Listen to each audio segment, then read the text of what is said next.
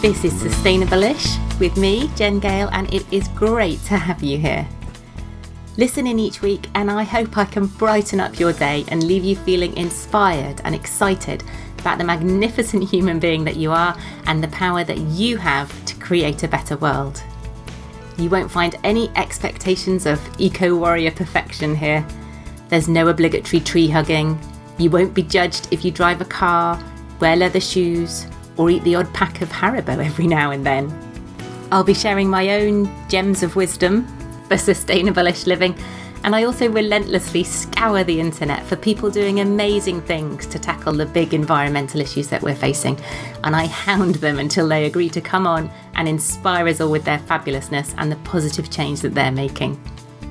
So sit back, listen in, and get ready to change the world one baby step at a time.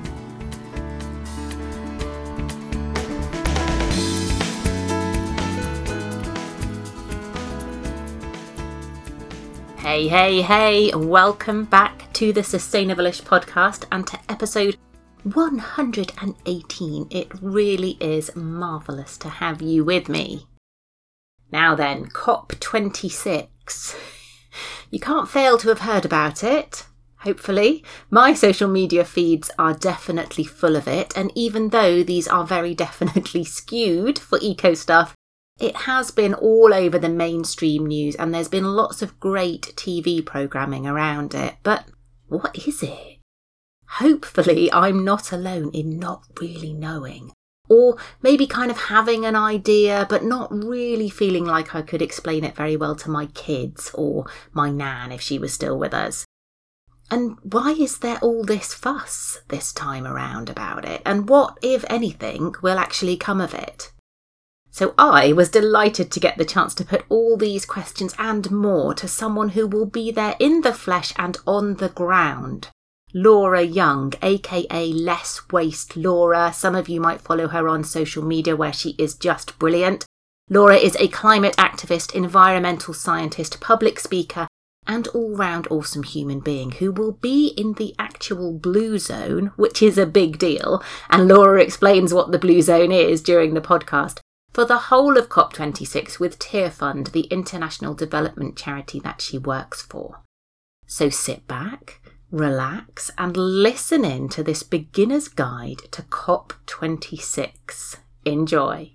Hi, Laura. Welcome to the podcast. Excited to be diving into this one with you.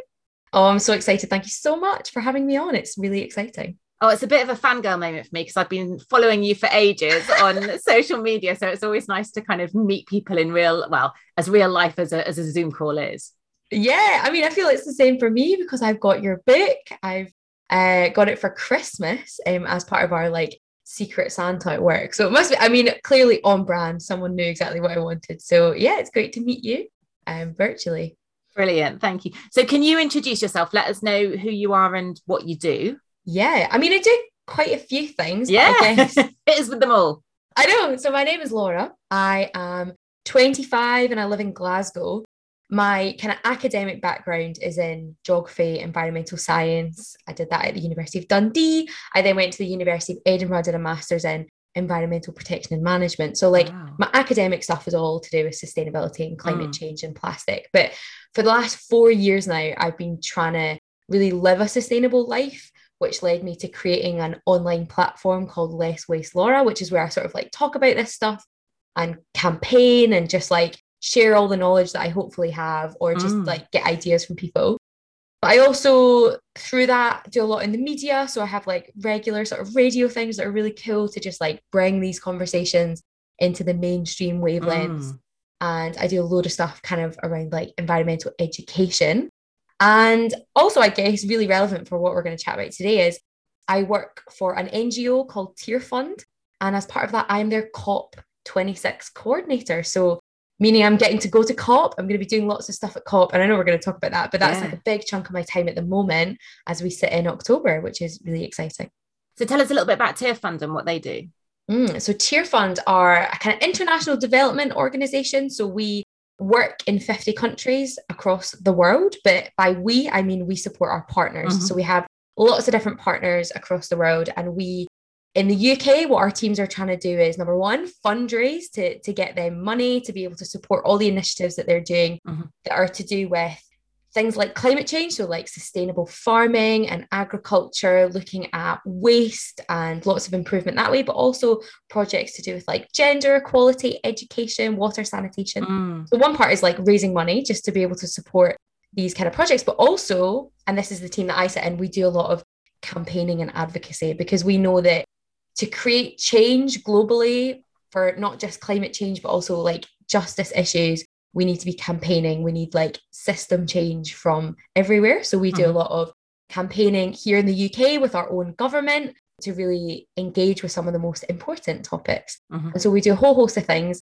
And with this big UN climate summit coming up, a lot of our focus has been on that, which is really exciting. And I've worked there for two years but um, I've been in the specific role I'm in now in the advocacy team for just over a year, and it's all been working from home, which is totally. Oh.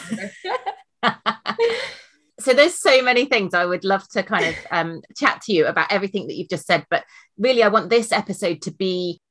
Um, I just said to you before we hit record, almost like a beginner's guide to COP. Like I feel like there's lots of media talk about it and whether that's mm-hmm. just my little social media bubble but i think it is leaking out you know i'm hearing schools talking about it and things like that but i think probably a lot of us are thinking well like oh, what does cop even mean? Like what is it? Is it going to do anything meaningful? Um what does it mean for me? All those kinds of things. So yeah. really kind of hoping to to to dive into that. So like but first question i guess what is cop? And you know, I'm gonna tell you a little secret because there's some days in my job I still Google it just to make yeah. sure I know. you know, you think I'm pretty sure I remember exactly what this is, but yeah. I guess COP itself, it, it's an acronym. It stands for Conference of the Parties, which gives you no more indication yeah. of what it is. Brilliant. Most people think the C must mean climate, but it doesn't. Right. Yeah. Conference of the Parties. But what that means is it's the Conference of the Parties of the United Nations. So when we say COP, we just mean the bringing together of almost every country in the world, all the mm-hmm. countries in the UN. And then the 26 stands for the 26th time they've met together. Okay. So these COP conferences have been happening since before I was born. I'm allowed wow. to say that because the first one was in 1995. Oh, you're so and so I'm so young. I'm such a young baby. Um, and so this is the 26th time that they will have met together. And it was supposed to happen last year. So anyone with quick maths might be like, hold on a minute, that was not quite lining up. But because of everything that happened mm. in 2020, it's been pushed forward. So it moves around every year. So this year, 2021, or I guess COP26, has been selected to be in Glasgow, which is where I'm from. It's my home city, it's mm. where I mm. live. It's really exciting. So it's basically all the countries coming together, lots of heads of state, but also the kind of UN delegate teams coming together. And what they do is for two whole weeks, it's a really long conference. For two weeks, they discuss climate action. And this one, COP26, is quite important because another term people might have heard of or people kind of speaking about is the Paris Agreement. Mm. So the Paris Agreement was at COP21 and it was in Paris unsurprisingly.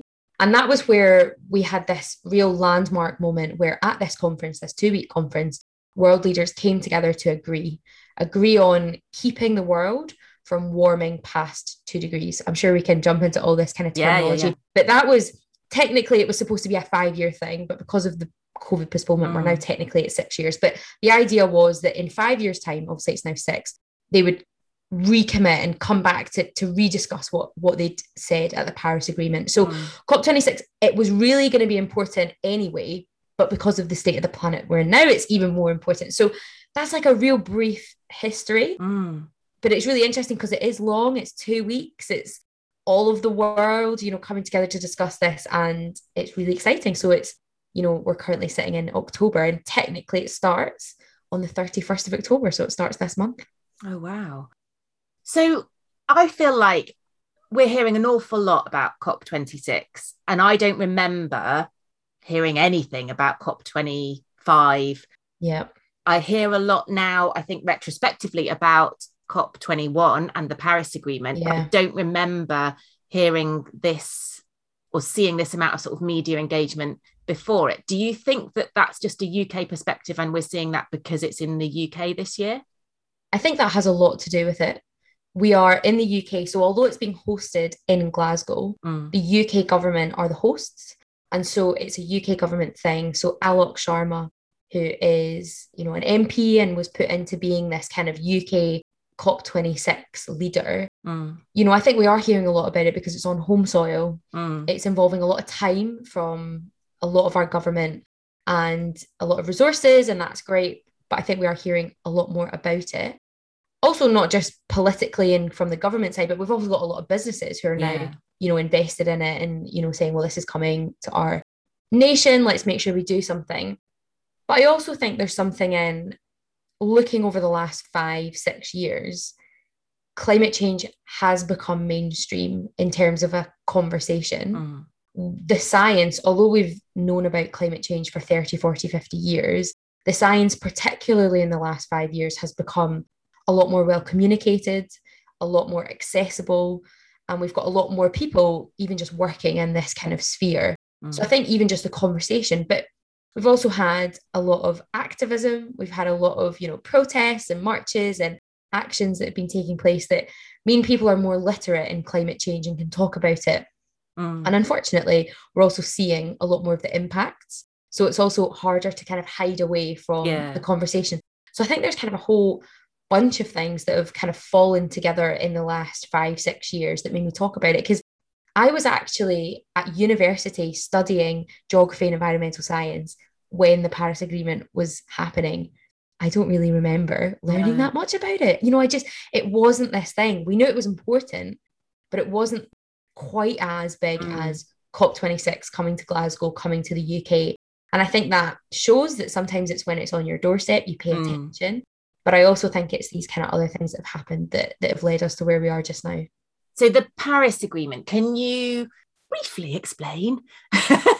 but also like why was it so or why is it something that we talk about all the time? Why was it so historic almost, even though it was only five years, yeah. six years ago? you know this was this was actually one of my essay sort of oh wow exam questions that you know you know what is the paris agreement and again yeah. you think i don't really know yeah but, i mean the reason it was important is we've had lots of things happen in history you know, because a lot of people will say that Paris was really the first time the world came together to kind of say, right, we're actually just going to commit, we're going to get on with it, we're going to do this, and this is what what's going to happen. It was the first real piece of action, piece of kind of like legally binding action that countries took. Now, of course, people might throw around things like, what about the Kyoto Protocol? Right. Don't ask me what that is. What about the first World Earth Day? What about all these other things? But part of me says, well, the reason we don't mention them is because they didn't do it anything as grand as what the Paris Agreement was aiming to do. And so, I guess a little bit context about what it is is when we talk about climate change, environmental stuff, you know, the world changing, one of the easiest measures that we have is the global temperature.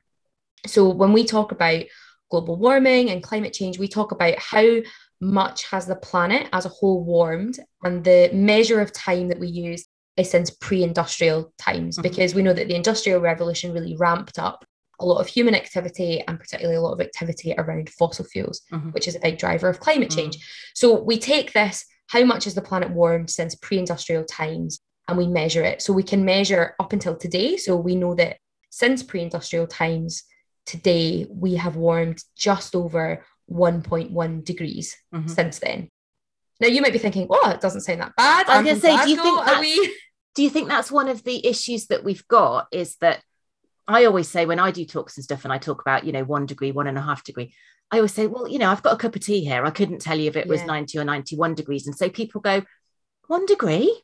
Yeah, yeah. don't worry about it. Like, and yeah. I guess that's part of, you know, the, the sort of comms almost, isn't it? it? Trying to explain why that's significant. Yeah. And I think that's exactly it because there's plenty of places in the world, Glasgow included, that could do with a love to be a that would be lovely. And I think part of it is that problem. And so I, I guess where the Paris Agreement came in is they said, this is where we're at now. Let's have a look at what more degrees of warming would look like. And so the scientists kind of swooped in, and we knew that as the planet warms, not just for every degree, but for every point of degree, we are exponentially changing the way that the world works together. And so the scientists sort of said, we're currently at one, 1.1, this kind of amount. If we go to 1.5, or even if we go towards two, it's going to have catastrophic impacts on the planet because between every degree, you have changes in sea levels rising, you have mass amounts of water being lost from icebergs, from glaciers. Mm. We have massive impacts to droughts and floods and drying out regions, wildfires. And so I guess part of it is it's a bit of a comms fail because one degree doesn't sound like a lot, mm. but then mm. it's important for us to say, well, actually, let's look into that a bit more. So the Paris Agreement was countries coming together to say that we are going to stop warming going beyond two degrees, but where possible, and really what we want to aim for is this 1.5. Mm. And I think with COP coming up, one of the big things is we're going we're at 1.1 and we're already seeing catastrophic impacts mm-hmm. in some mm-hmm. places. That's why 1.5 is really important over two degrees. And I think that's where communicators like us, you know, people who who can explain this really need to talk about that difference mm. and talk about why even at 1.1 there's impacts. Mm. So 1.2, 1.3, you know, there's many points before we even get to 1.5 or yeah. 2 and that's the, the really crucial bit but i guess i mean a positive even though it's a bit hard to know i love that cup of tea example you gave you know i'm, I'm going to steal that but you know actually at least we can understand what 1.1 degrees is because before we really started mainstream talking about degrees of warming we used to talk about the parts per million mm. of carbon dioxide in the i mean who knows what a part per million is like that was yeah. even worse and actually that's you know earlier i kind of mentioned about you know the science we've been able to communicate it a lot better than mm. we have before because we used to talk about percentages of carbon and parts mm. per million of molecules in the atmosphere and that just switched anyone off yeah. let alone people who really cared whereas at least now we're saying well everyone knows what a degree celsius is yes. like we, we understand what that is so at least we can you know gauge how we're doing it and we're doing it in a universal way. And i think that's been the positive that's come out of it is at least we've got this different mm. change that we can talk about. Yeah. So where does another phrase that people will have heard or might have heard quite a lot bandied around is the the, the ipcc reports. So where do they fit in with cop? Do they fit in with cop? Like how does that all work? And what are they the IPCC is the Intergovernmental Panel on Climate Change. mouthful. So yeah. IPCC, and really the easiest way to describe it or them is, is a group of scientists. You know, scientists who come together to release reports which talk about climate change, mm-hmm. what we're experiencing, what we have been experiencing, and what's been predicted for the future. And so the IPCC report a couple of years ago is what really kind of solidified this 1.5 mm. you know, idea of like, this is what will happen if we reach 1.5, and this is what will happen if we reach two and mm-hmm. beyond. Yeah. And we got another one out this year, which really was quite sobering reading. And people are kind of calling it the code red for humanity mm. because we realize that there's emissions that we've emitted that are already setting us on a trajectory that we yes. kind of can't get off because it's it's going to impact us into the future. Mm. But this report, which comes out every time it comes out, it's really it's hard hitting and it mm. reminds us of what we're doing. And so this group of scientists are are really powerful in what they do. And then what happens is when they release these reports, it gives people like you and I and school teachers and politicians and whoever else the ammunition that we need to say well here is the science when we talk about mm-hmm. the science like this is it this is the stuff that we rely on and it's it's a really important launch pad and often they get released at quite mm. important times so this one released just a few months before mm. cop so it's at a time where you think this is raw and people have just been digesting it and it kind of helps really put in the urgency mm. to these kind of conversations. Yeah. So you talked about this uh, about COP26 being five now six years on from COP21 and the Paris Agreement, and and it was agreed then that you know we would revisit in five years um, these these goals and these aims. So kind of what are the what are the aims? What what are we hoping for out of COP26? So one of the things between the kind of Paris Agreement COP21 and COP26 is we were hoping that countries would go away and decide what they were going to do to limit global warming mm. because it's not just down to one country, it's down to everyone playing their part.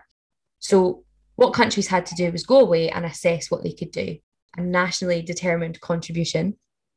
So, what countries are saying is here's what we're going to do with energy, transport, agriculture, whatever it might be. And here's how we're going to help limit the emissions that we produce. And this is going to have this impact, and this is going to help contribute this way.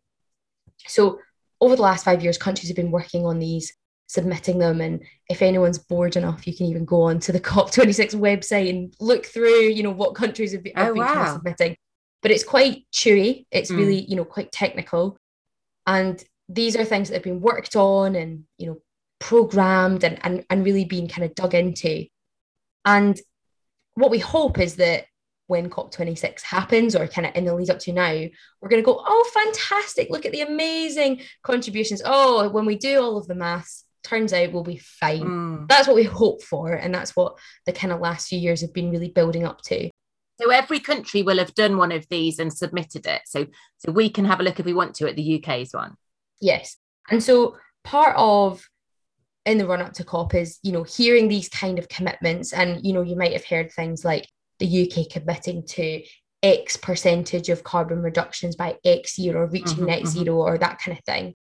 And what we also have been seeing in the run up to COP is not just the kind of carbon emission, this is what we're going to reduce and this is how we're going to do it, but we've also been seeing lots of finance being made available. So, right. you know, this uh, 10 years ago, $100 billion worth of climate finance was committed to. And so we're getting billions of pounds from different countries, particularly the kind of big emitters and big economies, mm, mm. saying, you know, we're also going to commit to this. You know, I think the US is one of the biggest contributors so far, but then we also know that we've had years of nothing from them under a certain administration. So it's kind of good to, to be seeing that coming back. And so in the lead up to COP, we want contributions, both carbon and financial. Mm-hmm. One of the issues that we're kind of facing just now is as these contributions have been kind of flooding in, there's been lots of people doing the maths, working out what it really means.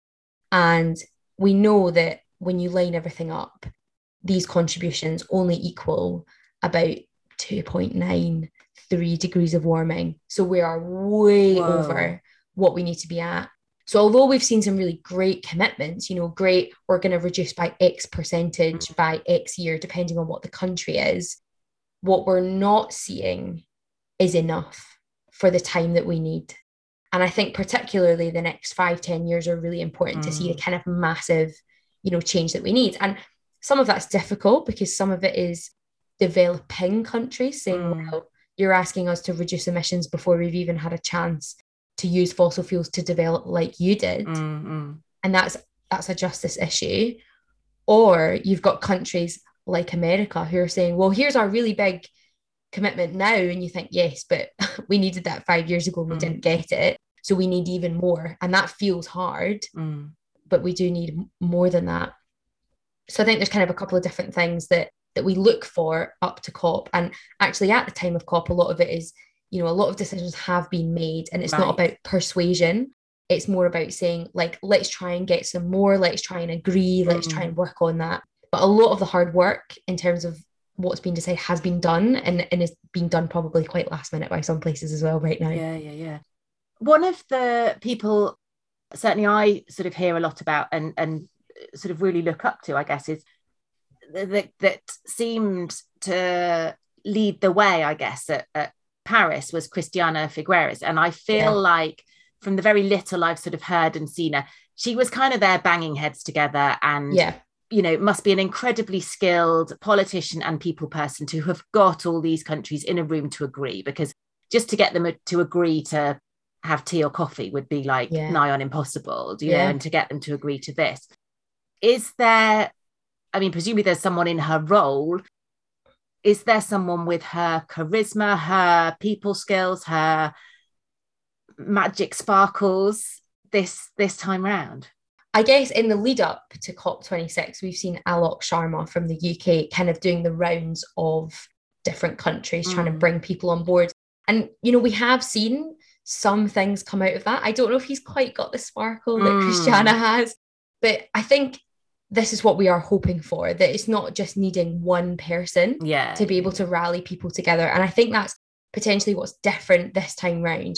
We had the Paris Agreement, and Christiana did such a good job at really gathering people together and doing that. That this time round, we're hoping it doesn't have to take right. one person holding it all Mm. together. That actually we've got multiple people across different delegations who are just as keen to do Right. this as others. And I think also there's a bit of a macho thing about countries also kind of wanting to lead on this. Okay. And, you know, hopefully a bit of competition has come out, especially between the bigger economies. because I don't feel like there's any ambition to lead on this from the UK, from the UK government. I think Alok has been doing what his job entails, which is, you know, going around and doing it. But I think part of, I guess part of the problem within the UK is not being hypocritical when it Mm. comes to climate. I mean, one of the biggest things right now that's happening from a UK perspective is the Cambo Mm. oil field. And this is an oil field which has been proposed and has gone through a few rounds of kind of getting set up and it's kind of at the final stages of approval. And this oil field is set to be off the coast of Shetland up in Scotland, but it's obviously a UK Mm. thing, so it's not necessarily a Scottish thing. And, you know, it's going to be millions of barrels of oil in the North Sea. You know, people have equated it to about 16 to 17 coal fire plants. You know, like this thing is huge and it's about to be approved weeks before COP26. And I think there's been a real uproar about, Mm. sorry, sorry, are we not hosting this really big climate thing? And you know, the UK government sort of said, oh, well, actually, in the in the time that it's built and decommissioned, we'll still be able to equate it into our, you know, carbon reductions and net zero and all the rest of it. But actually, we're saying, well, no, because we know that no new fossil fuels is what's Yeah. needed. Yet we have this thing that's happening kind of right under our noses, in in theory, just down the road from COP in a Yeah. global sense. And I think that's part of the problem with the UK hosting it is is realizing that, you know, we've got these big projects that are fossil dominated. Mm. Well, there's the the coal mine in Cumbria as well. That's that's had a lot of um. Exactly. And the coal mine in Cumbria is another one. And even, I guess, to kind of add on to that, due to COVID, but now continuing on, we have slashed the aid, bu- aid budget. Mm, So the UK used to give 0.7% of GDP, and we're now going to give 0.5. And that's at a time where climate related aid is on the up. Mm. And part of the conversation around COP26 is about climate justice and it's Mm. about climate finance. And here's us deciding at not just our most time of need in terms of COVID, but the world's that we're actually just going to stop because we can't afford it. And I think it's really harmful for these things to be happening on UK soil just before COP26. And it just doesn't send this great message that that we really care. And I think Yeah. that's that's really part of the problem. Just as a quick aside, can you explain that term climate justice for people who kind of might have heard it and think they understand what it means but aren't maybe 100% sure? Yeah, of course. So, climate justice. Well, I guess when we think of climate change, you might think of icebergs melting, animals being moved along because of Mm. wildfires or, you know, kind of droughts, cracking soil. You know, it, it, we often think of a very world centric view when Mhm. we think about climate change. But what we also know is that people are at the front of climate change. So when a drought or a flood or a wildfire happens, there are people in these areas that are becoming climate refugees Mhm. because their house has been flooded away. They are having to adapt to the way that they farm or live because of flooding or because of Mhm. whatever. So people are at the front of the climate crisis. Um, and we see that through many things. Those are just kind of a few examples of how climate change impacts people. But the reason it suddenly becomes a justice issue is because of the injustice of climate change. So here I sit in Glasgow in a semi detached house. I have a car. I normally go on a few holidays a year. I eat as much as I need and probably waste food at times. I Mm. buy lots of clothes. Anyway, I live a lifestyle that is contributing to climate change, Mhm. even if I'm trying to be really sustainable. My lifestyle, the energy that my country uses, the, the kind of system that we have, uses a lot of resources on the planet, which contributes towards climate change. I'm not impacted by climate change. Climate change doesn't impact me. It's not in an area of the world that, that I get impacted by. But also, if my house was to flood, I've got insurance, mm. I've got ways to adapt. If there was whatever impact happening around me, you know, suddenly water supplies dry, dry up, guess what? I've got enough disposable income to buy as much water as I need from wherever. So it's the people who are impacted by climate change the most who contribute to it the least. Mm. So that's an injustice. And so climate is a justice issue mm. because often it's not impacting the big economies that are the ones who are really, you know, polluting the world. And I think that's that's where it becomes a justice issue. Mm. And that's yeah. often where the urgency is really turned up as well. Yeah. So on that note, I think we saw some, or certainly I saw some press around probably a month or more ago saying that, you know, because of COVID, a lot of these poorer countries who are the ones being affected primarily by um, by the climate crisis aren't able to come and be represented and that therefore you know their voices aren't going to be heard and instead it's going to be all these the polluting countries that yeah. you know it's not really in their interests really to kind of spend money on this stuff and that there's going to be this this really important disparity is that still the case it is and there's actually a few kind of coalitions and organizations that have already come out and said that COP26 is going to be null and void mm. from a global perspective. There just won't be the same people there to be able to, to have that impact. And kind of importantly, we're not just speaking about official UN delegates and heads of state and the people who, who are going to sit in that blue zone, that zone of mm. the kind of real discussions, but also activists civil society, you know, these kind of groups also aren't going to be able to come over due to COVID, due to visas, mm. due to mm. whatever else, you know, financial reasons. And so I think this COP has kind of been dubbed as that.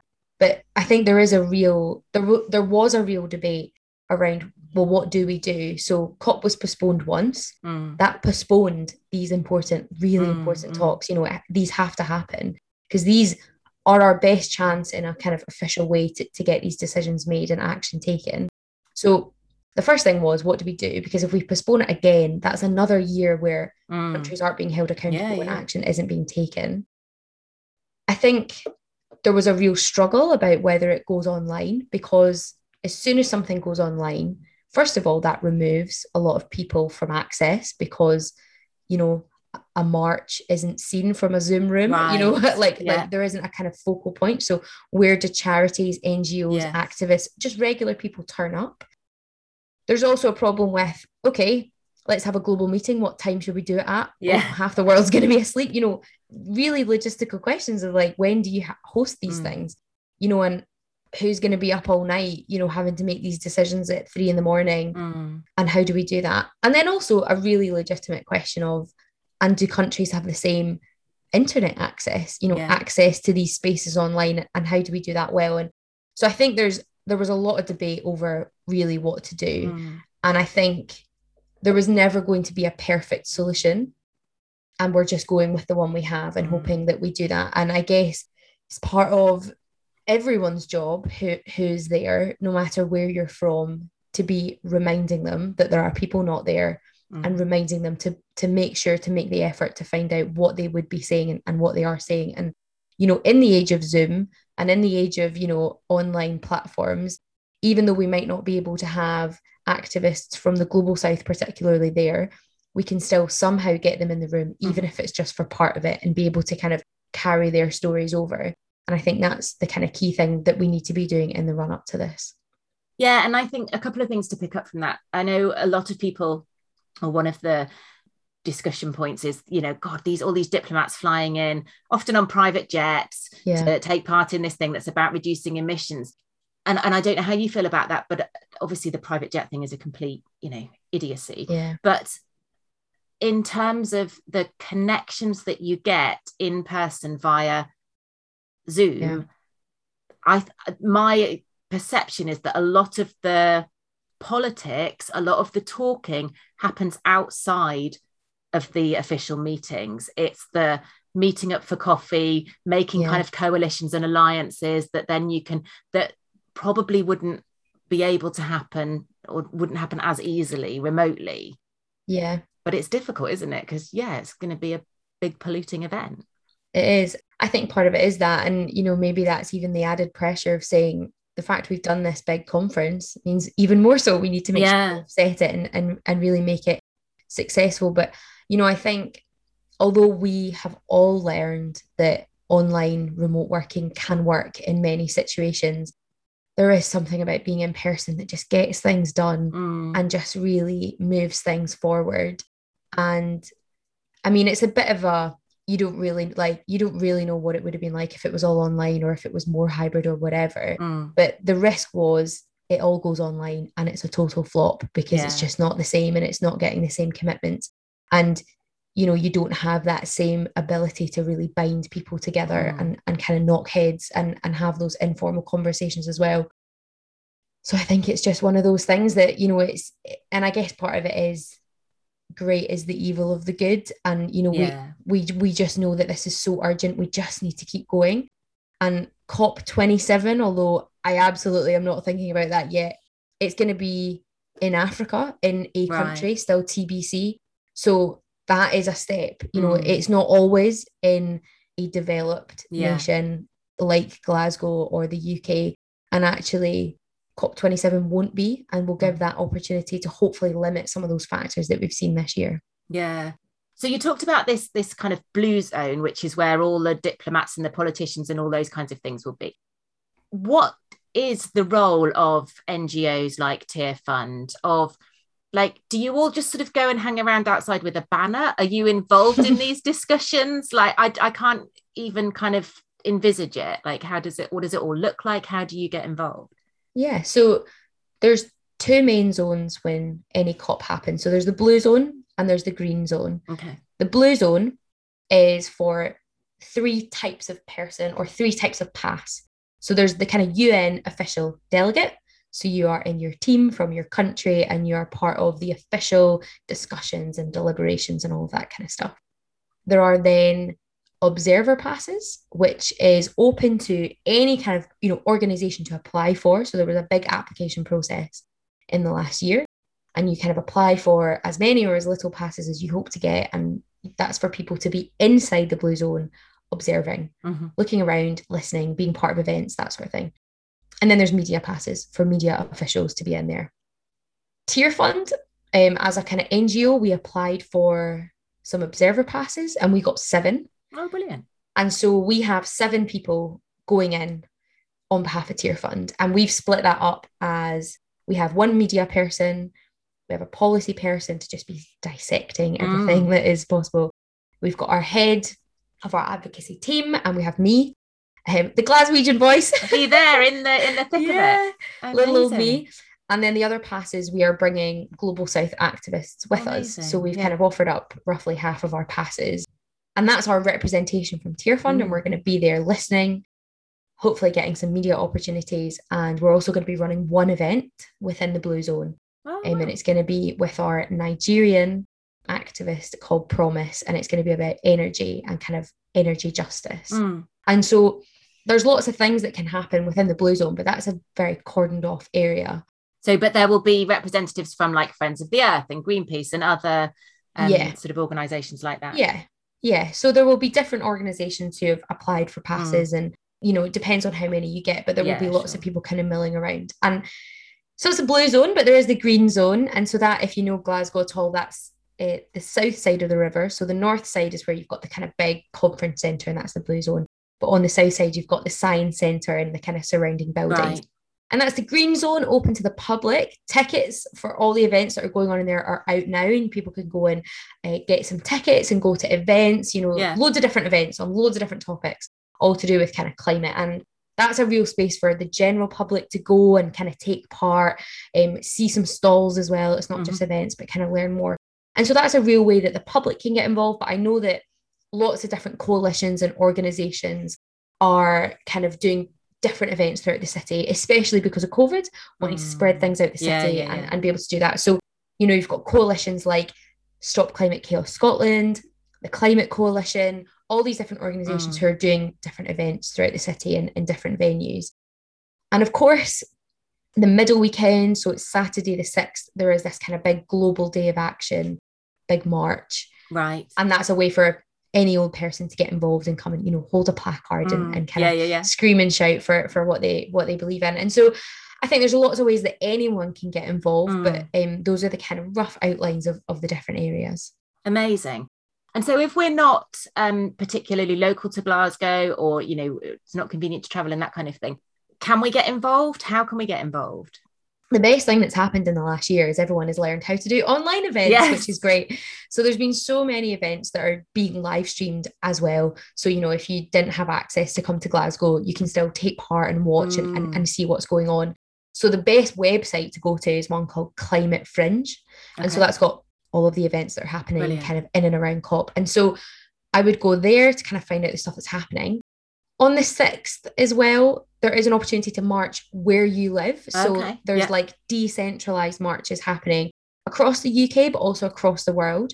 And if you go to COP26 Coalition, that's kind of like where you'll find out if there's a march near you Brilliant. or what your nearest one might be. And so there's a chance to do that. But also just everyday people trying to engage with it in their sphere of Mm. influence. If you're at school, college, university, asking about what you might be doing or Yeah. how you might be able to do a wee special lesson or topic on that or, or what might be happening in your workplace, you know, saying, is there anything we can do during Yeah. COP, anything we can watch, anything we can make a statement on, all these kind of Mm. things. And, you know, also engaging with your local issues yeah. you know your MSP if you're in Scotland, MP or whatever your local councillor, any you know, Mm. engaging with them and saying, you know, COP's coming up. Is this something you're invested Yeah. in? Are you interested in? Here's some issues I care about, local to us or not local, you know. And Mm. and I think even just having the conversations, there's a great climate scientist called Katharine Hayhoe, Mm. and she, you know, is amazing and powerful and you know really influential. And her TED talk, which has millions of views, was all about the fact that one of the biggest things we can do for climate change is talk about it yeah. and especially as regular people and by regular i mean not world leaders Mm. you know you know that is one of the most powerful things we can do is have a conversation and see where it leads us to because it might lead change in your workplace in your Yeah. school in your local community and and that's what we can hope for especially as the kind of ordinary regular people Yeah. and so i think in the lead up to cop it's just about that it's just about engaging listening talking about it yeah. and you know absorbing some of the media that's happening and, and seeing how you can share that and just kind of encourage more people along and I think almost kind of using it as an excuse is the wrong word, but sometimes we find it difficult to broach this issue and to Yeah. broach this conversation. And this is a, a nice, easy way. Most people, I think, have heard that it's happening. You know, to be able to say to your employer or to be able to say to your school's head teacher or whatever, this is happening. The UK is hosting it. It's a big deal. Feel like it's something we ought to, you know, to use it as a springboard for discussion for conversation for for ideas for um you know I, I think schools are having like little mini cops and i know there's been a Mm. youth cop going on hasn't there up in up Yeah. in glasgow and things so um i think as exactly as you say for for us mere mortals for us ordinary people on the ground to to to utilize it as a as a way of um facilitating these conversations and these discussions is is Yeah. hopefully going to be really powerful outcome actually. Yeah. So in terms of outcomes you know i've heard lots of people say cop26 is last chance saloon is you know this is this is the decade of action. This is if if we achieve nothing here game over. Yeah. But already i've been hearing the government almost managing expectations in terms of saying you know we aren't going to to meet the paris agreement and and these things aren't going to happen at cop and that kind of thing so i'm already feeling a massive sense of frustration that it feels like it's being set up for failure and as you said all these um these ndcs did you say they're they're looking Yeah. at 2.9 like oh god how is, is there is there some hope in there when I get asked about hope, I think it is hard. You know, there is an energy that you have to put into yourself to go, I'm going to find the hope in this because otherwise we disengage yeah and just let it all roll off the cliff. Mm. And the reason I have hope is because we know the solutions to climate change. Mm. So we're not sitting going, oh my goodness, here's this big problem. We have no idea what to do. We know what we need to do. yeah I also have hope because the right people are around the world, whether that's industry leaders, politicians, whoever, Mm. to be leading on this and to be making that difference. So the hope is that we have the solutions. We've got enough money around the world to finance them. We just Mm. we just need to move the money to the right places, move the people to the right positions, and kind of just get on with it. Mm. And I think my hope is that because we're not sitting thinking, for example, you know, COVID, one of the hopeless feelings we had last year was because we didn't have a vaccine. Mhm. Mhm. We didn't even have a way to test at one Yeah. point whether people had it. And there was a lot of hopelessness because we said we said we didn't even know. We didn't even know what yeah, it was. Yeah. We didn't know how it was transmitted. And now people are feeling hopeful, although we're not out of the woods. We've got vaccines, Mm. we've got testing, we've got a lot more knowledge about how it spreads, and we are feeling more hopeful about Mm. coming out of it. Climate change, we're not sitting going, what's the vaccine? What's Yeah, the yeah, yeah, test? What's yeah. the solution? We're like, well, we know, we know the solutions and we know what we need to do. And that's my hopefulness because it's just about people fixing their nose that's been out of joint, about having a finger pointed at them. Mm. And often it's just about putting people over profit Yeah. and yeah, over personal gain first. And it's about changing the hearts and minds to really go down that route of these people that are going to be sitting in that room. And so I think I'm hopeful from that perspective, but not naively because we Mm. know that there is this this big challenge. And I think that we do also have this generation of people that are just coming up going, come on, like get it Mm. together. And I think that's why I am hopeful. But I do agree it probably isn't going to be met this time. It's probably not going to be a success in the Mm. sense of we know that we're missing pretty much every target that's been set. But we do have hope in that we have the solutions and hopefully that is, you know, the key message that we get out of that is like, let's just do it. Let's Mm. just like crack on and, and get it to work. And there's now enough people. I'm not saying like me to kind of put myself on a pedestal, but I mean people my age Mm.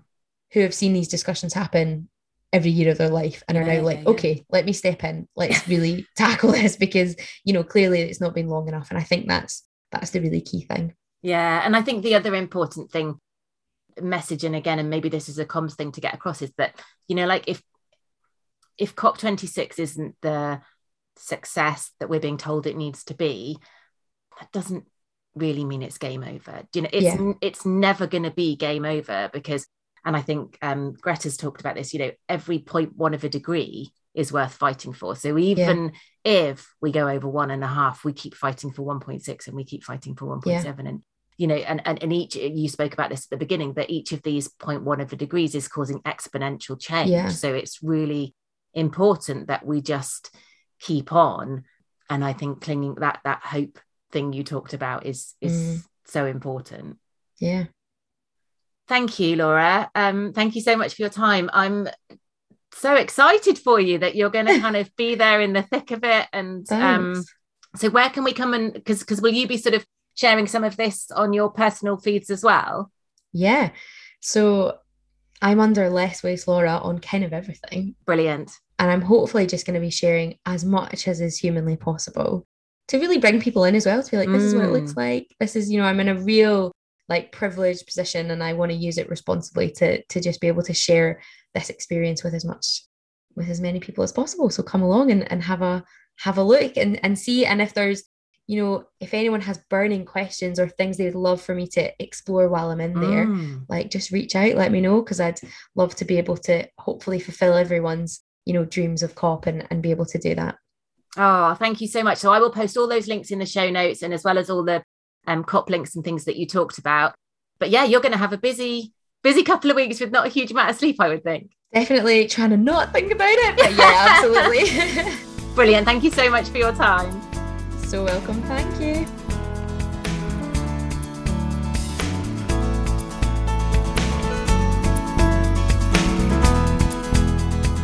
You've been listening to Sustainable Ish, you wonderful sack of loveliness, with me, Jen Gale. Hopefully, we've fired some neurons and we've got the old grey matter thinking about what changes you can make in your life this week to live that little bit more sustainably. Do let me know what that is. I love to hear about the changes that people are making, big or small. Every single one counts. If you've enjoyed the show, and I hope you have, do hop over to iTunes to leave a comment or a review, and then the bots at iTunes will cotton on to just how awesome it is and it will show up in more people's feeds. Or at least I think that's how it works. Thanks so much for listening. I will catch you next time.